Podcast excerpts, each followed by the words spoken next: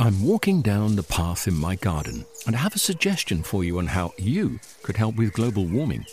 With a large lawn, I found a simple way of making a big difference. I sold my ride on mower and bought a top of the range Kress robotic lawnmower. It runs off rechargeable batteries and uses cutting edge technology to mow and maintain a lawn this size. The petrol mower has gone, and with it, the emissions. I actually don't know why I didn't sell the ride on sooner. With the Kress robotic lawnmower, the lawn is actually looking better. The tiny grass cuttings fall into the grass roots, helping to fertilize the grass. And the family doesn't have to put up with the noise and fumes from the ride on. And I've freed up more of my time to spend with them and in the garden. It's an easy step, and you could also be making that change today. Ask for Kress in your local garden machinery dealer or visit kress.com. Hello,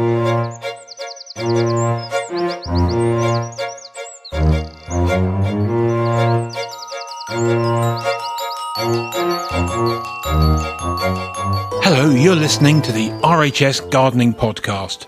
Today we're heading south to the breathtaking surroundings of RHS Garden Rosemoor, tucked away in the Devon Valley. Rosemoor boasts a wide variety of plant displays and garden areas centred around a lake and punctuated by rills, rivulets, and waterfalls.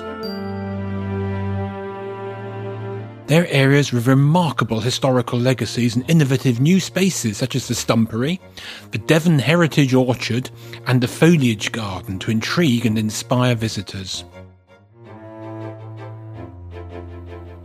Rosemoor is captivating in all seasons, but as the nights draw in and the spectacular autumn colour is replaced by the delicate illuminations of the Winter Glow Festival, Rosemoor in November makes a perfect plant lover's excursion. I really love the stream garden at Rosemoor. It's quite long and makes its way right across the lower half of the garden, going from pool to pool down the slope and ending in a beautiful lake. At this time of year, it'll be surrounded by plants with lovely colourful stems that'll glow in the winter sunshine when we're lucky enough to get a good day. Our podcast team went to meet some of the garden team in Devon to be taken on a guided tour. I'm John Webster, curator of RHS Garden Rosemoor. Rosemoor was given to the RHS in 1988 by Lady Anne Palmer. Basically, her family bought the estate in about 1931, and she caught the gardening bug in the 1950s from someone called Collingwood Ingram, Cherry Ingram, who she met on holiday, and he was the authority on Japanese cherries, hence the name Cherry Ingram, and they swapped plants, and she developed what was her garden at Rosemoor. She gave the RHS her garden because she wanted to see it grow and continue. She lives out in New Zealand now and she still keeps in touch and she's still got fond memories of plants within her garden, as all gardeners do, really. We've actually got some cherry trees which, according to plant records, that Collingwood Ingram planted. We've got uh, one called Tai Haku, Prunus Tai Haku, which is the great white cherry and we've got another one called Prunus Kursar, which is a beautiful early pink, which um, he actually selected. So that's got a nice link to the story of how Lady Anne got into gardening. So I think the beauty of Rosemoor is we've got two halves of a garden in a sense. So we've got her side of a garden, which I call the historic heart, and it's very plantsmany. And then the formal garden is all about display and colour and to create that impact. The beauty is the two sides join seamlessly, which is great. I'm Miriam Petrie. I'm a horticulturalist at the RHS Garden Rosemoor and work in the edibles department. Um, we've got typical Devonian weather here. It's a bit showery but very atmospheric today. So when you first arrive at Rosemoor, the first bit of the garden that you see is kind of a secluded courtyard with seasonal plantings as you approach the steps, all of a sudden, kind of the vista opens up to you, and you've got that amazing backdrop of uh, woodlands and the woodlands on the opposite side of the hill, and all of that is kind of just providing the right backdrop and the right scenery for the formal gardens that we're looking over. So you see very, very sharp, very crisp hedges cut into formal patterns, looking right down all the way along the bottom and then split up into the long border and the lower shrubberies. And you kind of you want to know what's behind all of those We're starting the fruit and veg garden down here. This is actually my department, so I'm very uh, proud and protective of it. Um, we're growing lots and lots of lovely seasonal veg that all goes up to the restaurant, and uh, head chef Greg and his team, they're making really, really fabulous seasonal dishes out of it. So everything gets used. Our apples go for juicing, and cider pressing, go up for sale in the shop. All of our soft fruits are being made into wonderful jams and chutneys and everything. So yeah, it's really inspiring actually to see kind of what comes out of, our, out of our produce. The question that we get asked the most is probably what do you do with all of your veg that you're growing here, and everything gets used on site, and that's really, really brilliant.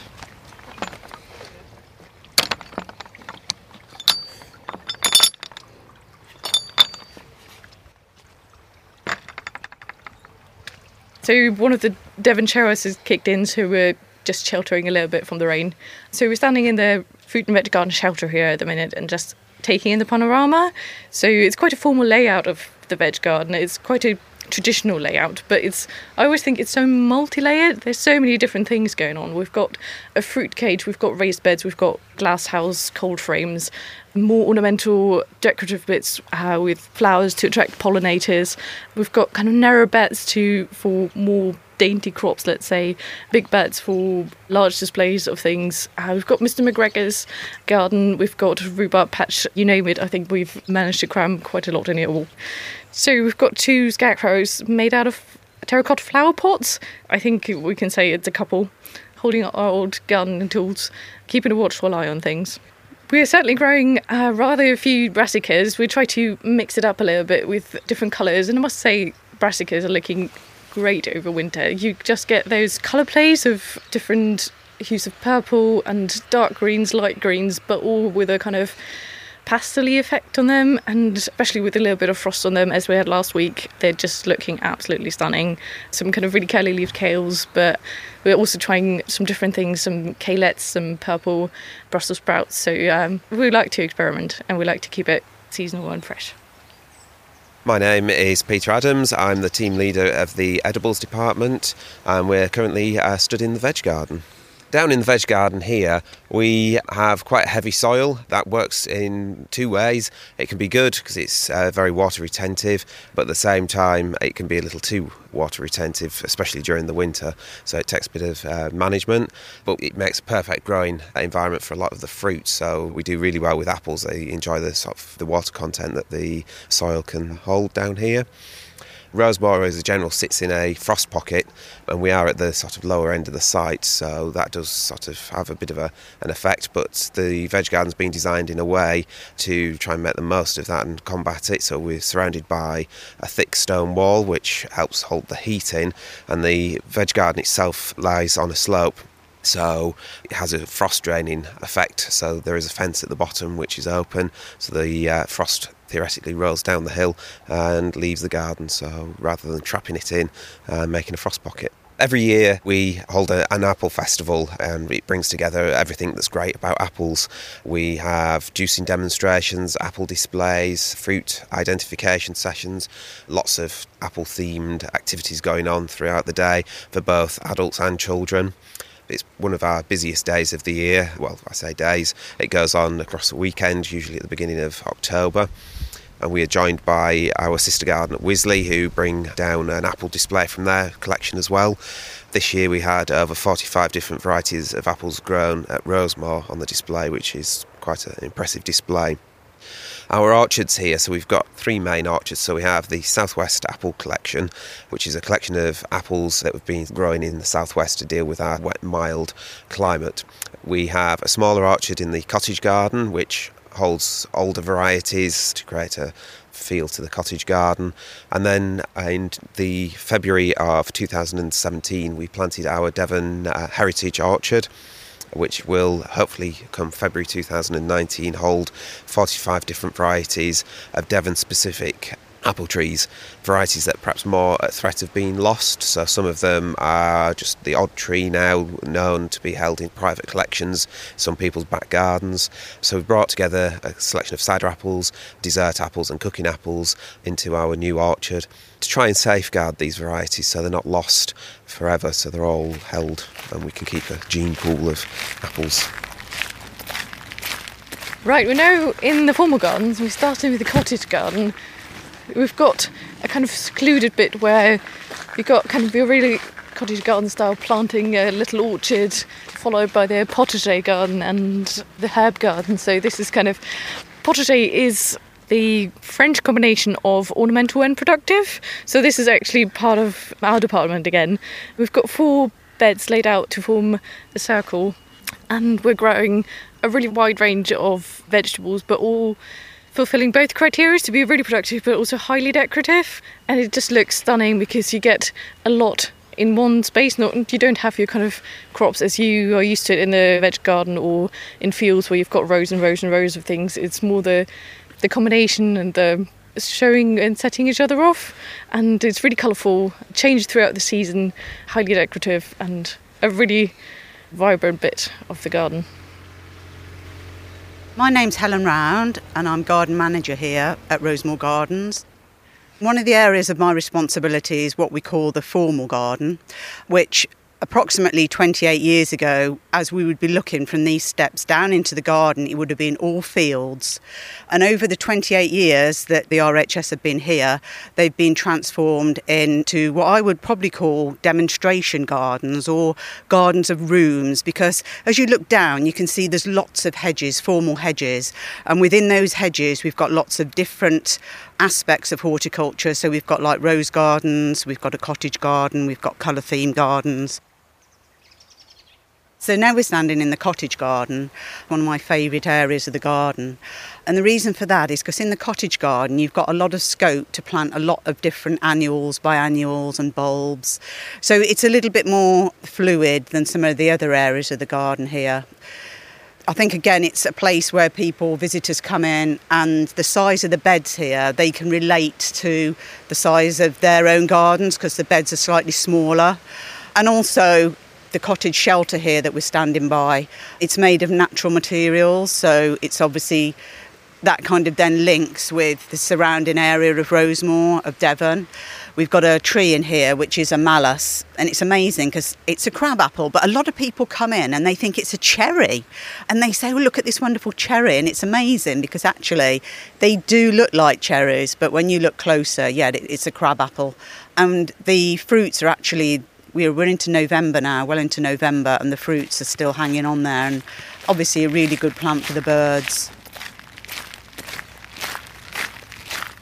So we're standing here in the foliage garden. This was a new one to me when I came to Rosemoor because you always think that you need lots of flowers in the garden, but here you can just see what you can actually do by just using different types of foliage different colours of foliage. So we've got golds, we've got bronzes, we've got purples, we've got different shades of green, and also different leaf shapes. So we've got strappy leaves, we've got broad leaves, and also different leaf textures. So when you add all those together, you can get some fantastic planting combinations. And then with the addition of grasses, and as you can see now, where other parts of the garden are beginning to fade, where the herbaceous perennials are starting to die back, the grasses actually really stand out. And we actually leave those standing right through till the end of January, beginning of February, before we cut those down. Um, so you get all those like biscuity colours of all the seed heads. And obviously, the wind's blowing at the minute, and you get quite a lot of movement with those. So it really shows people, which I think is one of the essence of the garden, what you can actually achieve in your own garden and trying to give people a slightly different angle to approach it from. I always think that this is how I'd like my own garden to be at home, but I'm not strict enough. I always see something that I think, oh, I really love that and put it in. But I think if you can be strict, keep to foliage, and also it's quite low maintenance. And I think that is really important because everyone's struck for time these days. So you can make it low maintenance by using different combinations of foliage. We're just standing here in the winter garden and at this time of year now, you can just start to see the winter garden coming into its own. During the summer months, people tend not to come to this area so much because it's very green and there's lots of other things to see, like all the roses, the herbaceous perennials. And as you can see from here, I mean, really what we're doing is as the leaves drop away, it starts showing the really lovely stems of some of the plants. So we've got the dogwoods, the cornus with their red and uh, yellow stems. We've also got the willows as well with more orangey tints to those. And then you can see the bark on like the Acer griseums there, um, the peeling bark, and we've got birches with the white bark you've got the bark, you've got the stems, and then you've got the evergreens. I think a lot of people overlook evergreens and how important they are in the landscape. And in the winter months, the evergreens, they really give you the structure in the garden. Apart from the stems, you've also got spring bulbs that will start kicking in, usually in about February. And then after that, you've got the heathers which come in. They're, they're usually the latest things to flower in here. We've also got the winter flowering shrubs, so early flowering camellias, things like the cornus, as I said, the mahonia, and the sarcococcus, which are absolutely fantastic for scent. So you might think there's in the winter, why visit a garden? That I can honestly say the winter garden here at Rosemoor, um, it's definitely worth seeing. So we're now following the stream uphill because that takes us from the new garden into Lady Anne's. So this is the original garden uh, that was created by the family of Lady Anne Palmer, and it's got a lot of maturity, a really interesting collection of unusual plants. Um, it's got a very, a really, really lovely flow throughout the garden. It's a lot more informal. We've got some beautiful specimen trees and shrubs in here. Hi, I'm David Perry. I'm garden manager for edibles and woody ornamental. Well, at the moment, we're standing at the entrance to Lady Anne's garden, coming across from the formal garden under the underpass. The history of Lady Anne's garden goes back to uh, Lady Anne Palmer, as she was originally. Her first husband was Colonel Eric Palmer. She was very hands on, actually, particularly in the early days.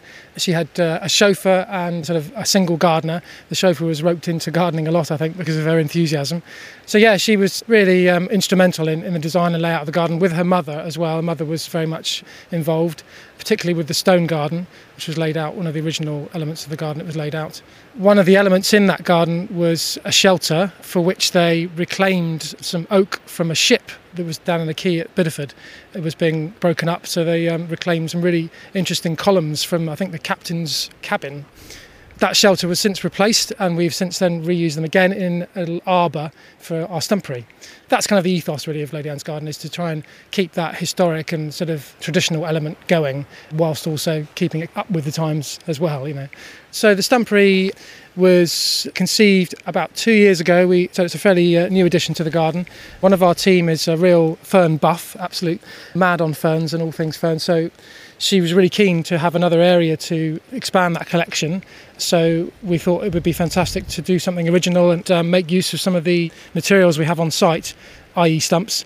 We've got 120 acres of woodland, so we, have got a pretty good resource there to collect them from. So, yeah, a lot of them came out of the River Torridge that were caught up on the weir. They were dragged up by the Environment Agency, so we then harvested them kindly from their efforts and have used them in the stumpery to great effect, I think. So that then creates a lot of sort of microclimate and pockets for the planting to be added to within the stumps you know, really good sort of invertebrates and bird life as well. It, you know, it's a really kind of natural environment, really, the stumpery, and it's caught people's imagination. I think it's just that combination of sort of really structural and sort of almost sculptural feel. For domestic gardens, you could certainly create your own small stumpery, small scale stumpery, uh, depending on the, available space you have. There's always something that that's gardening. There's always something that passes on and, move, and you lose, and you have to remove the stump. Or if you need to um, get something a larger tree removed, there's always a good way to uh, recycle a stump. You upturn them and then get the all the sculptural effect of the roots, which then affords you um, the sort of planting pockets in and around the upturned roots to get your compost and plants into subsequently. So We've got various plans to enhance the woodland banks. It's been an area that's been rather neglected, I suppose, over a number of years, but it is one of the original planted areas of the garden from Lady Anne's time. So it has some really feature unusual planting trees and shrubs up there, cornus and rhododendron alike. And we wanted to really bring that area back to life. So we are putting some terraces in there, sort of stone terraces, to afford more planting because it's so steep and we have lost a lot of soil from via erosion.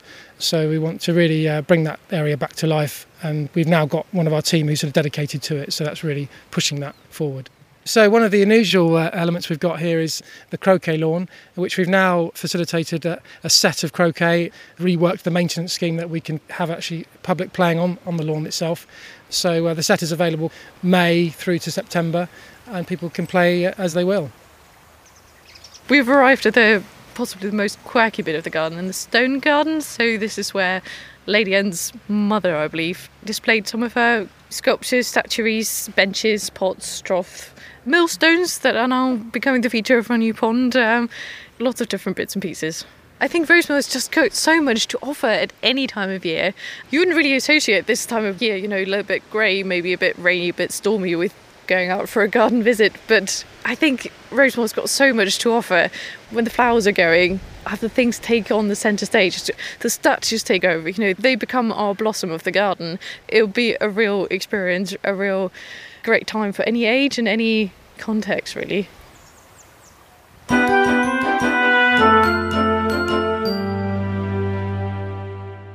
I love the kitchen garden at Rosemoor. I think it's one of the best in any of the RHS gardens. It's beautifully laid out on the side of a hill with fascinating walls and fences, an excellent greenhouse, and at this time of year there's going to be some wonderful winter veg to feast your eyes on. If all the tempting produce in the kitchen garden at RHS Rosemoor excites your appetite, we've got some great recommendations for cookery books in the annual books podcast to be found on the podcast pages of the RHS website. Coming soon.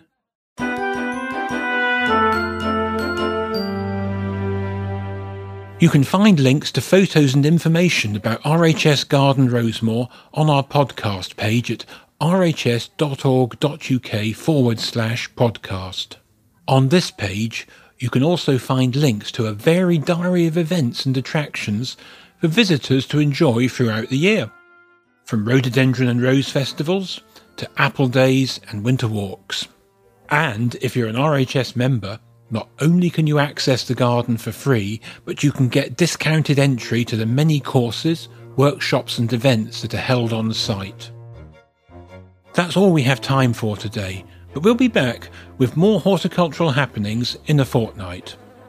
From me, Guy Barter, and the rest of the podcast team, goodbye.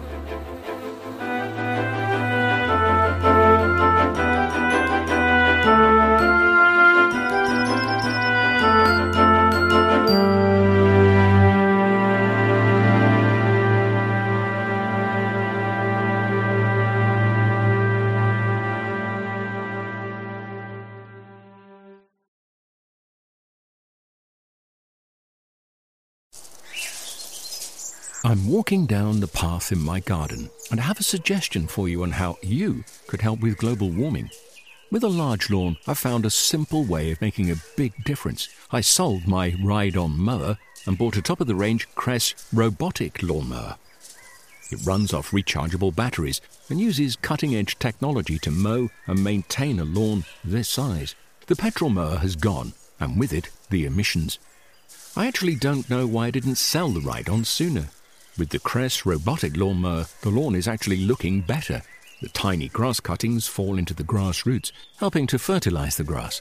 And the family doesn't have to put up with the noise and fumes from the ride on. And I've freed up more of my time to spend with them and in the garden. It's an easy step, and you could also be making that change today. Ask for Kress in your local garden machinery dealer or visit kress.com. Discover the beauty of an RHS membership all year round. Save 25% off an RHS membership today when paying by direct debit. Prices start at just £55.50. With a membership, you'll gain access to an array of special events at our gardens all year round. Be the first to know about RHS flower shows and get exclusive member only days, plus reduced rate tickets and you'll have the chance to enhance your gardening know how with access to free expert garden advice, monthly editions of the Garden magazine, and so much more. Terms and conditions apply.